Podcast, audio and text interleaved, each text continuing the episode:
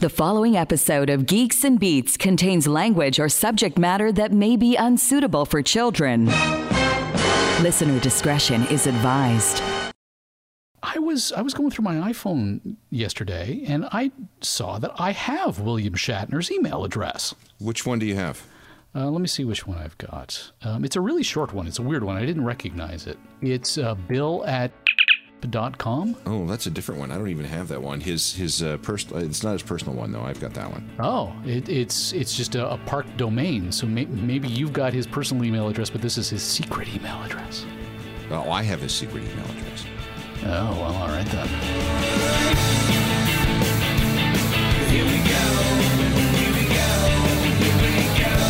From the headquarters of Geeks and Beats magazine, simulcast on shortwave radio and Citizens Band 14. This is the world's most popular podcast with Alan Cross and Michael Hainsworth, featuring musical guest Sting.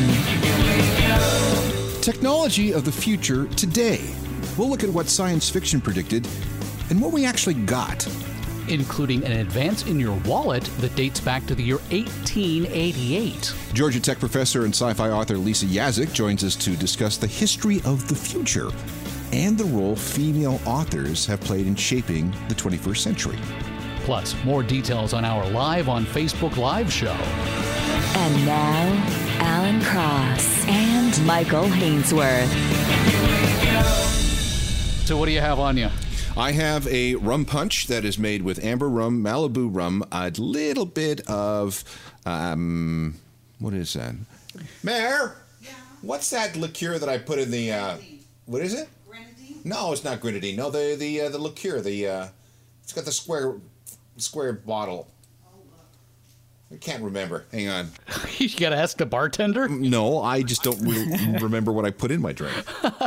But I think Amaretto? I think he's taken a page Oh. from me. no, amaretto. A couple of weeks a couple of weeks back, I did the white trash rum punch, which of course is Malibu rum in one of your children's Five Alive drink boxes. Oh, nice. Is this why you're hooked on this now? No, but you got me thinking about it. So here we go: right. amber rum, Malibu rum, amaretto, uh, two parts orange juice, one part pineapple juice, and a dash of grenadine with lots of ice. Stir nicely and drink.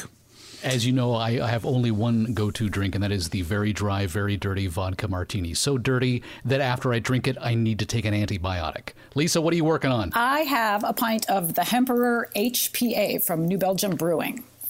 Oh, I didn't know you were so hip. I know. An HPA. An HPA, I know, right? Exactly. What's the difference between an HPA and an IPA? Well, an HPA is, One letter. yeah, exactly, right? It's a hemp pale ale. So it's uh, brewed with both hemp and hops. And it's actually apparently been banned in the state of Kansas. For what reason? Why? So you're going to get drunk and high as fuck.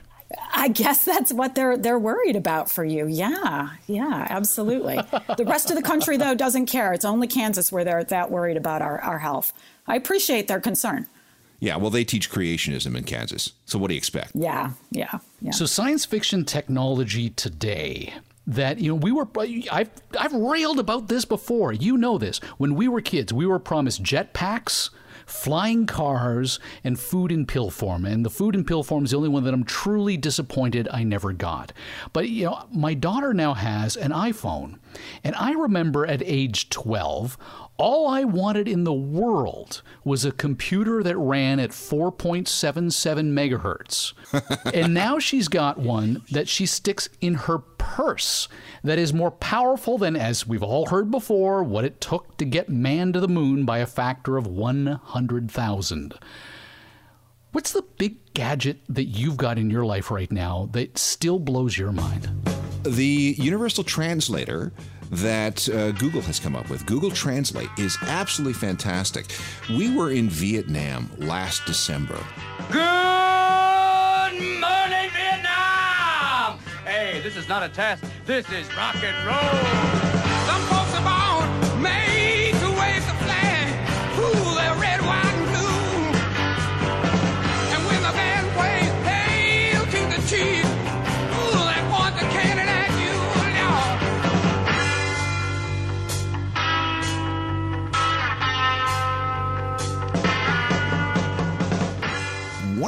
Problems in the north part of Vietnam is getting wine by the glass, oddly enough. So we had a language barrier when it came to asking the server at our restaurants, do you have wine by the glass? And they had no idea what we were saying, and we just couldn't get the message across. We couldn't ask the question properly. So I whipped out Google Assistant, and we had a very slow but very accurate two way conversation, English to Vietnamese, Vietnamese to English, about what kinds of wine a restaurant may have by the glass. So it's it's the the Babelfish. It's the universal translator. I, I, I think that's fantastic. The, the Babelfish is the one that always gets me from Douglas Adams' Hitchhiker's Guide to the Galaxy. With that in mind, joining us now is Georgia Tech professor and the author of an upcoming anthology on female sci-fi authors titled "The Future Is Female: 25 Classic Science Fiction Stories by Women from Pulp Pioneers to Ursula K. Le Guin." It hits Amazon in September. Lisa Yaszek joins us from Atlanta. Lisa, good to have you with us. It's so great to be here today. Thanks. You know, the the Babelfish, I suppose, is probably the holy grail of science fiction technology today. Yeah, I guess that it is. Although the nice thing, right, with the Google Universal Translator is you don't have to put it in your ear. So I think there's a, it may have been a slow conversation, but probably a lot less physical discomfort than you might have had otherwise. And it's not squishy. Yeah. Yeah, I think it's a bit gross sticking a, a fish into your ear and having it kind of wriggle around in there. No, usually you would have that removed very quickly. What science fiction technology do you look at every day and go, wow, when I was a kid, it would have blown my mind had I known that I could hold this in my hand or use this thing? You know, it still has to be, it's got to be cell phones. So you can just do so darn much with your cell phone. Um, and it's, for instance, as as a scholar, it's changed my life. Like I used to go into archives, and you would take forever to very slowly go through old magazines and books, and have to take careful notes by pencil with wear white gloves. And now you can go in and photograph everything, and archive it, and organize it, and send it to people. And uh, it's been really great for that. And then at the same time, I can have my kid do like kung fu moves and send it as a little video to my parents, right? so, sort of get to cover like uh, the personal and the professional life all at once. And, you know, it's just something. Now, cell phones, that's something that, right, Star Trek sort of thought about with communicators, but the rest of science fiction really didn't get until much later. I bought my very first cell phone, which was a Motorola Flip, one of those big triangular shaped things. Was it a StarTAC? It was a StarTAC. I still have it.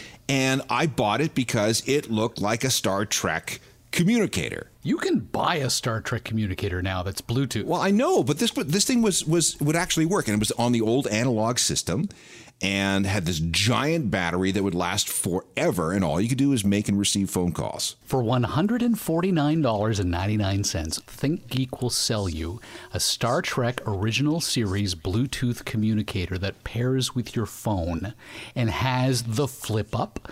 It has all of the sounds associated with it as well. Wouldn't you rather keep your phone in your pocket or your briefcase and pull one of these bad boys out in a meeting? Um, are you asking me this? No.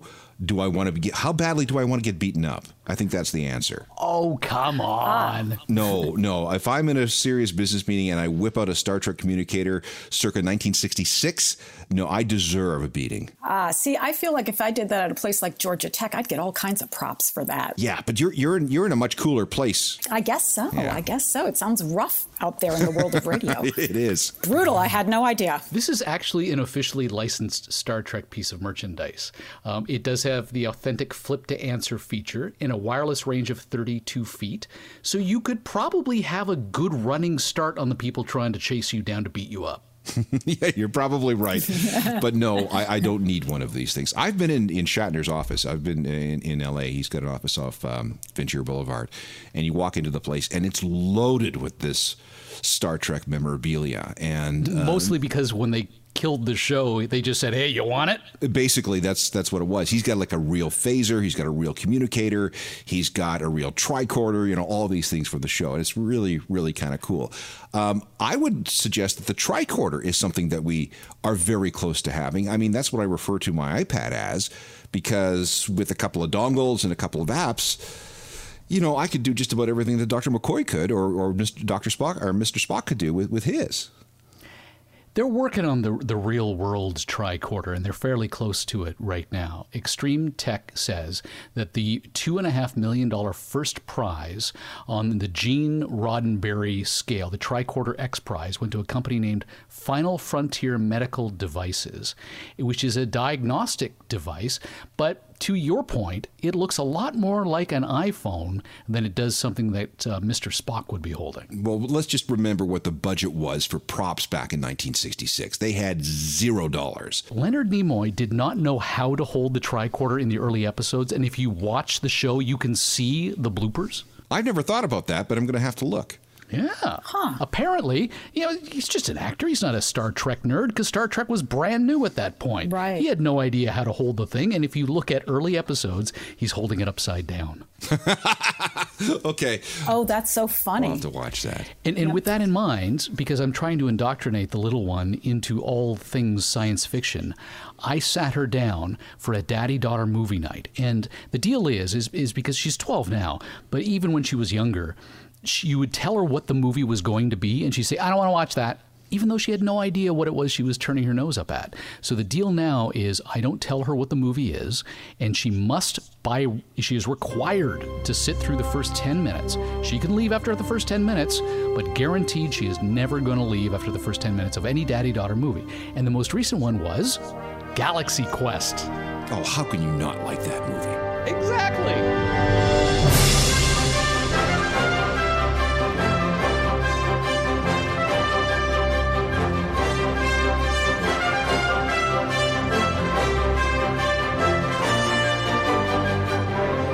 I finally took her to a, uh, a one of those Comic Con type conventions. Took her to Fan Expo in Toronto a couple of years back, so she understands Star Trek because of her experience when we binge watched Voyager, and of course the fan experience as well.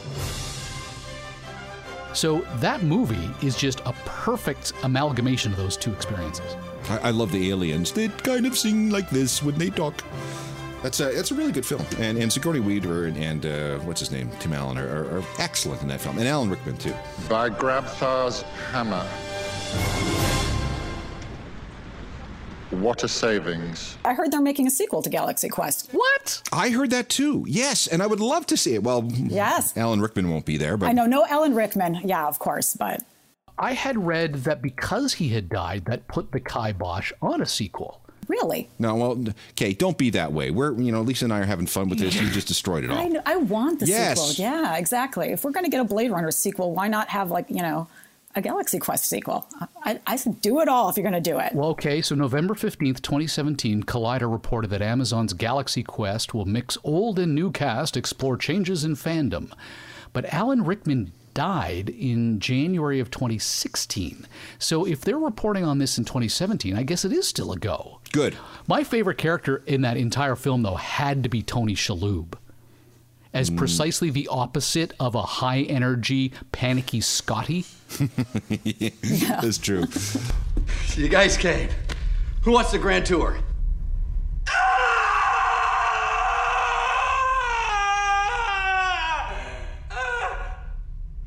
Else?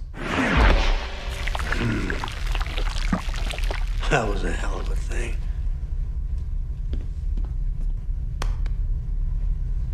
What's wrong with them? I don't know. Come on. It was a very good film. My, my wife and I watch it whenever it comes on TV. There, there are two science fiction movies that we watch every single time, no matter what else we're doing. The first one is uh, is Galaxy Quest. The second one is Starship Troopers because that's such a terrible movie that we just can't. It's like a car crash that gives and gives and gives. So we will watch that to the end. It gave us one of my favorite memes, which is nuke it from orbit. It's the only way to be sure. Terrible film. Can we go back to some other pieces of uh, science fiction that have come true? like the artificial intelligence assistant.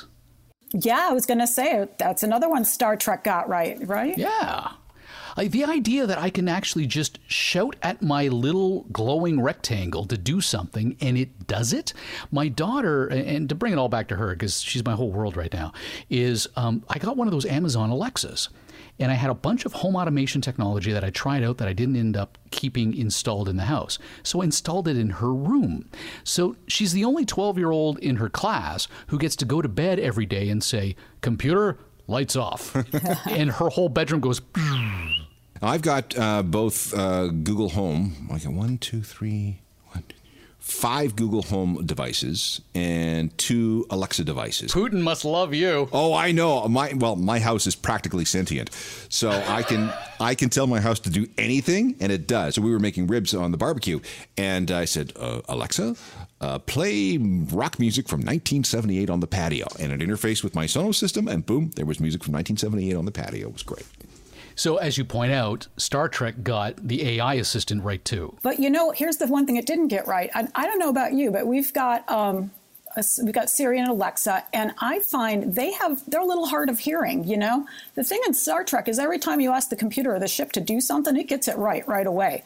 We ask Siri to do something, mm, maybe maybe not. Exactly. Not only does it get it right every time, but then you can ask it follow up questions without the trigger word, and it seems to understand. Whereas our Exactly. devices today, you have to continually remind it you're talking to it. I actually find mine does the opposite. It Siri, my son's name is Case, and for some reason, whenever we say Case, Siri answers us, and we, we don't know if it's jealous or if it's trying to horn in on the attention or what. But it's a little disturbing actually because you just can't have a normal conversation without it just jumping in randomly. Usually to recommend a restaurant like 500 miles away. Interesting that you use the pronoun it rather than she. I set my all of my devices to male voices. Or, so- okay, he, or all so right, maybe fine. they. Yeah, yeah, yeah. See, that's interesting. when I can. Some of them can't be. Yeah, I do. Every once in a while, I set my Siri to an Australian male accent. Mm-hmm. And when somebody hears it, they're remarkably surprised, first of all, that the iPhone's capable of having a male persona. Yes. And second, that a man chose a male persona. As someone who's written so much about women's participation in the field of science fiction writing, I wonder what that says that people are surprised that a man chooses a male voice, but not surprised when a woman chooses a male voice. Actually, people are surprised when I choose the male voice too. I think most people don't even realize that's an option. Um, I'm always surprised how much people don't go in and play with their settings on their devices to sort of see what they can do. But you can. Um, I love it. I, had, I use Waze for my GPS, and I've got it set to be a boy band. And everyone's like, "That's so horrible." But let me tell you, if you're driving and something bad is happening, you hear that boy band voice, you pay attention. So, you know, I, I like the guy voices. They're weird. I have no idea what you're talking about. You can configure Waze to be a, a- not only male, but Yeah. a boy band? Yes, yes, you can. Wait a second. Yeah, Hang on, where's my quick. Everybody grab Wait, your phone. on. Grab your phone. Hang See on. the things you don't know necessarily about your, your personal assistants. Do you think it's because it's on this pause thing? Private call. In a quarter of a mile, keep left. Is that? Keep left. it's the greatest. See, and that's how we know they're getting to be human. They have all kinds of things we don't know about them. I'm going to take issue with your point that uh, about Star Trek and artificial intelligence assistance, because I suppose we really ought to give credit to Stanley Kubrick with that, with 2001: A Space Odyssey, with HAL. Well, I wouldn't say Hal's a very good assistant. No, but that was the premise behind the 9000 series. No, it's a bit. he's a bit homicidal. But only Yeah. this one. Well, well, or is he programmed that way? You know, we never really know for sure. Got to so- ask Dr. Chandra about that one. Mhm, exactly. I, actually, to that to that point, do either of you, does anyone really know what the end of 2001: A Space Odyssey was supposed to mean? Okay, so you saw that Stanley Kubrick post of the past week? I did. Yes, I did know all that. Did, oh wait! Don't give me this shit. You're telling me that when you watched 2001: A Space Odyssey, at the very end, you went, "Oh yeah, absolutely." Aliens grabbed him in the uh, event horizon, and they uh, put him in a little human zoo, and they watched him grow to death. And then when he died, they made him reborn and put him back on Earth as a super god. You honestly saw that? yes.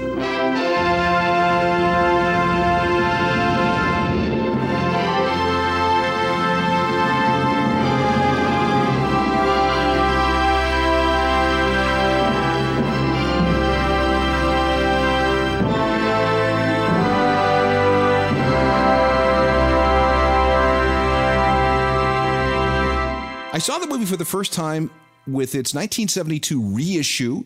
I went with my dad. I was very confused about it, so we had a very long conversation about it. And then I talked to a number of other science fiction geeks, and we came to this conclusion that yes, he was kidnapped by aliens, he was put into a zoo, and then uh, time passed very quickly, and he was sent back to Earth as the Star Child, some kind of super evolved human being to do something with planet Earth. Lisa, do you buy any of this? Yeah, I actually got most of that out of it as well. Um, although, you know, everyone talks about it as a zoo. It feels more to me like an intergalactic Howard Johnson or something, right? I mean, you know, I mean, guess it's a zoo. Um, and, you know, you think about Kurt Vonnegut's writing stories about humans being kidnapped by aliens and exhibited at zoos at this time. So I, I buy it. Yeah, I think it feels like the moment. Feels right. All right, so I have one science fiction advance that was predicted that I can't possibly imagine anybody is going to figure out. Although Lisa, with your history and your background as a as an author, you might appreciate this.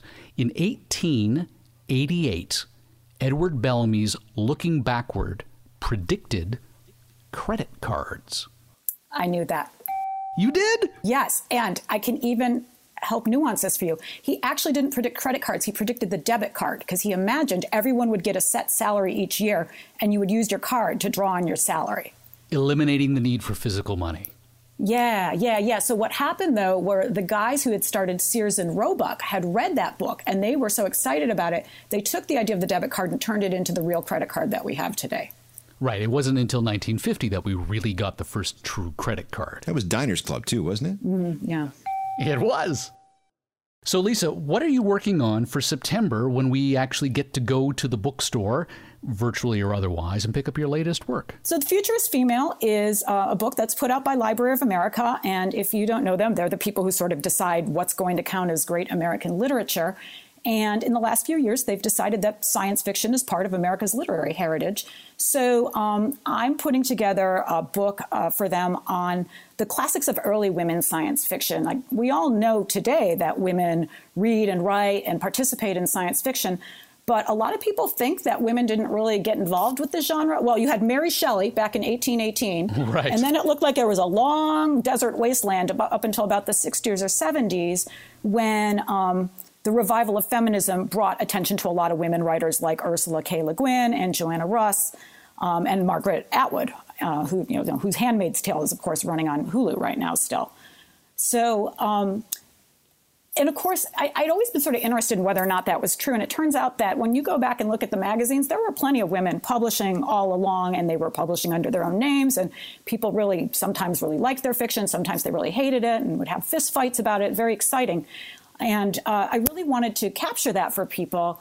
We, we all like science fiction so much, and everyone's always like, ooh, I want to find more of this. So um, I really wanted to work with Library of America to bring back this tradition that had been um, really central and important to the development of science fiction and and show you that the ladies have been there all along. Were there any female science fiction writers that wrote under pseudonyms or male names to escape the sexism that came with that sort of writing?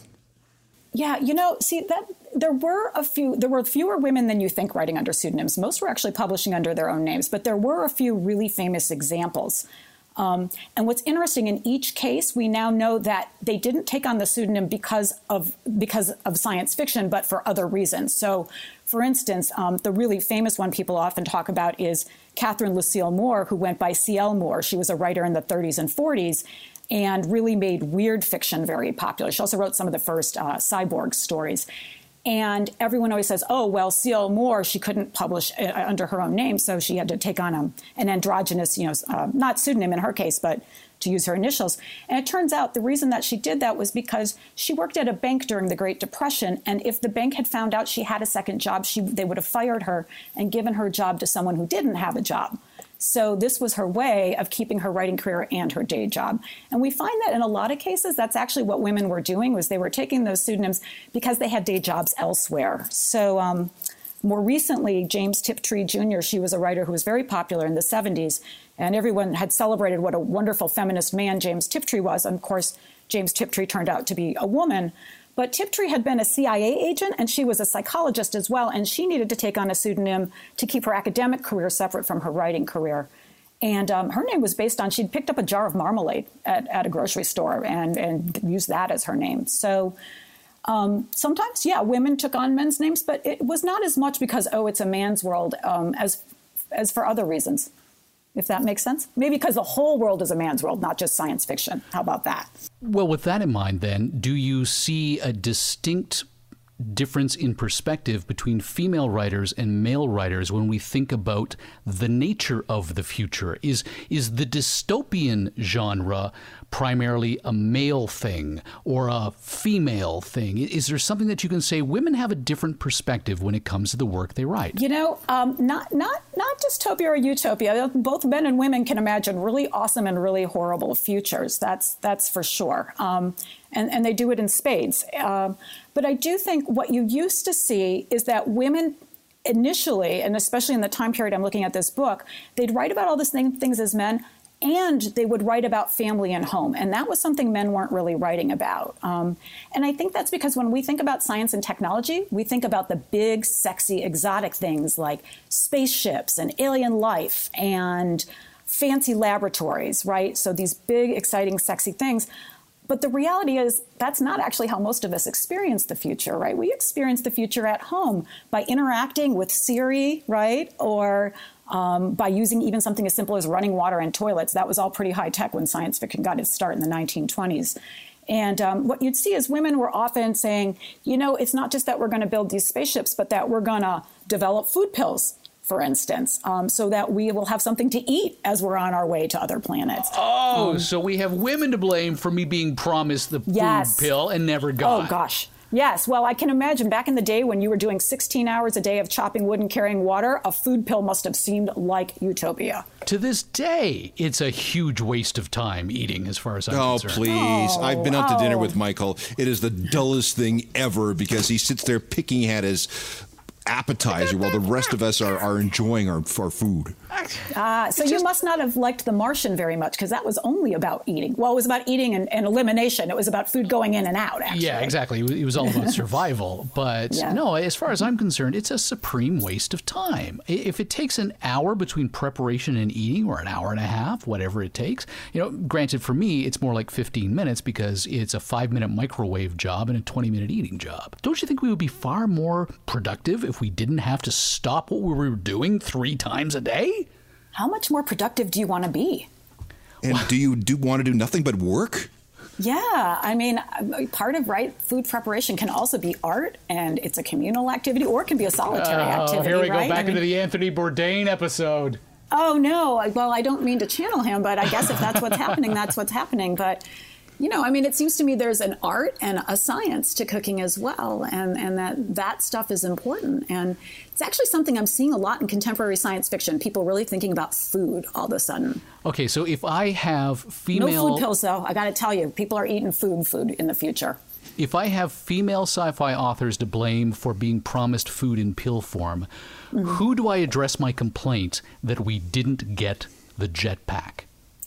You know, I'm trying to figure that out. Who was the jetpack? Oh, no, who promised us the jetpacks? The what about Jetsons? the flying car? Maybe, uh, you know. Well, that was the Jetsons. Yeah, yeah. Well, and there are old science fiction magazine covers, some of the oldest ones. In fact, there's one from the 20s where you got a guy with the jetpack on the front and uh, his wife standing outside the house waving goodbye. I guess he's going to work. I think she's got his briefcase. So, Obviously, yes. So I guess yeah, we got to blame the old authors for those jetpacks. But you know, it would probably just burn your feet anyway. Lisa Yaszek is a Georgia Tech professor and the author of the upcoming anthology on female sci-fi authors titled "The Future Is Female: 25 Classic Science Fiction Stories by Women from Pulp Pioneers to Ursula K. Le Guin." It hits Amazon in September. Lisa, thanks for joining us. Thanks so much for having me on the show, guys.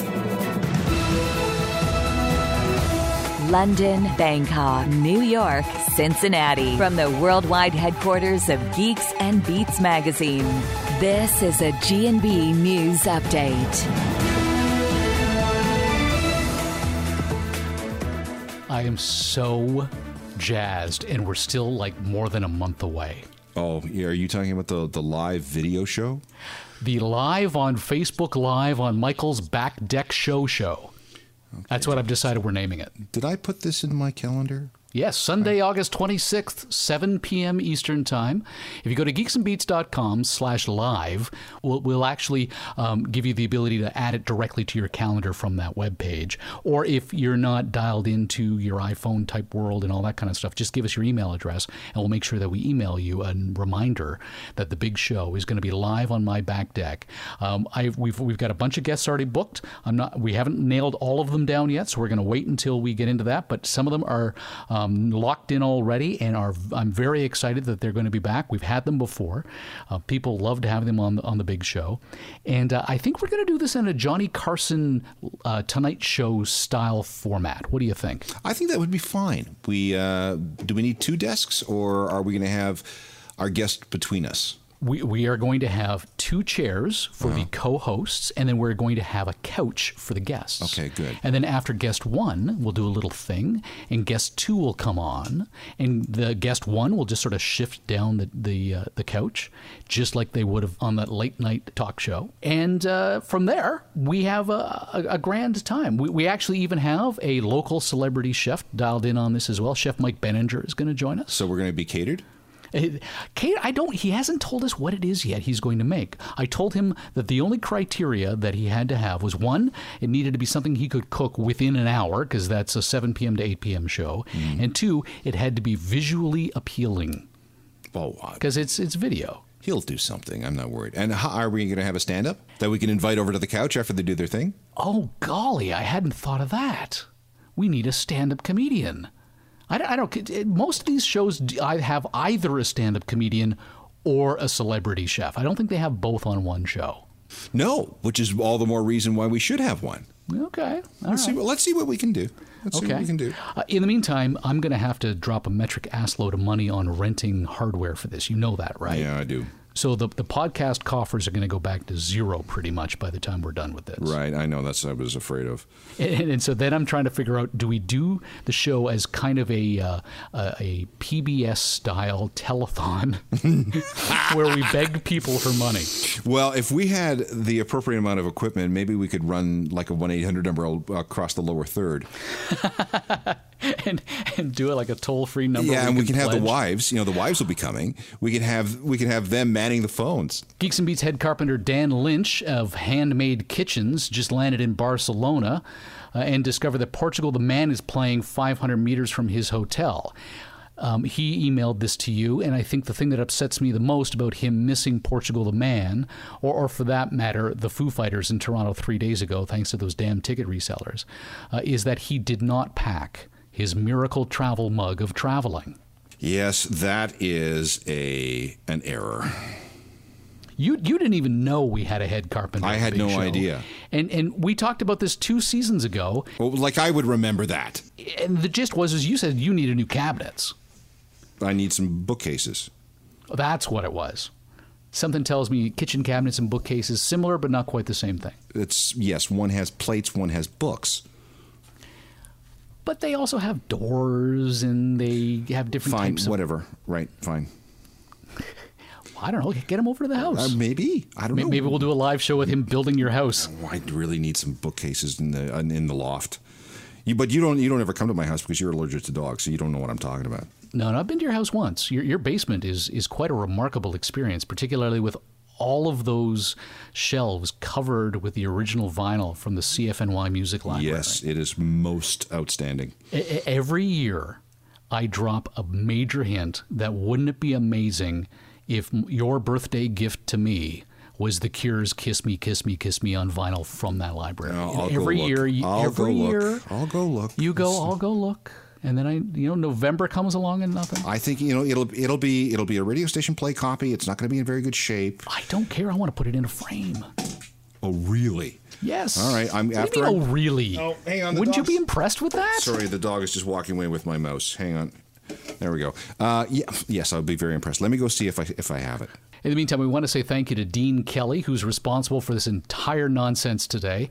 Um, he is the co producer of this week's show. He pledged $25 by going to geeksandbeats.com and click the support the show link. And via Patreon, he has pledged, um, which is great because Kevin Waghorn just deleted his $25 donation. So, Kevin, thank you very much for your generosity on the big show. And Dean, thank you for joining us and uh, making this show ep- episode possible. And remember, we do need a little bit of operating capital so we can do this live show at the end of August. Uh, without your support, this whole thing could crash and burn.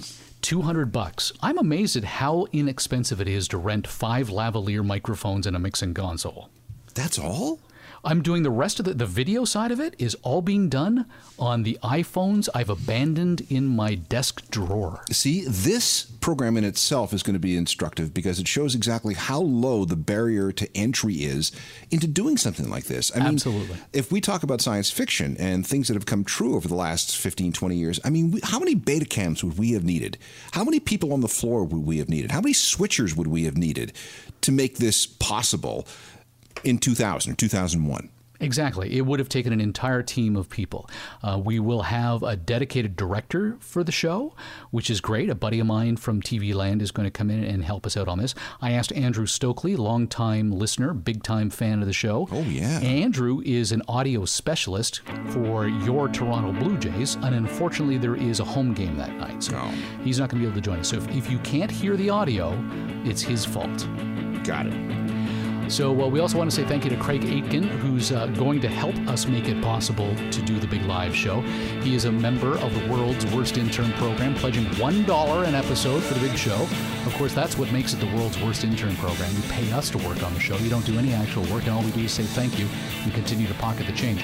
What I don't know is whether or not Dean Kelly, with his $25 donation, put a lifetime limit. Oh, he Don't didn't. it. Don't We're, say we are, we're going to pump him dry. Just don't say anything.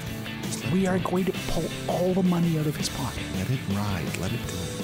So here's the deal with the Patreon account is that if you set a lifetime limit of support, then every time we publish something up until that limit we'll ding you and then you won't get dinged after that. Dean, we are going to bleed you dry if you don't set a lifetime limit on it. I'm sure there's some kind of fraud involved in what we just did. No, no, there is not fraud because I exactly explicitly told him to do it. But the here's here's the beauty is maybe Dean's two or three episodes behind on our back catalog. So maybe we get two or three episodes out of Dean. Okay. Fine. That would be great because we need the money for this thing. Just wait till the fraud squad shows up. I know.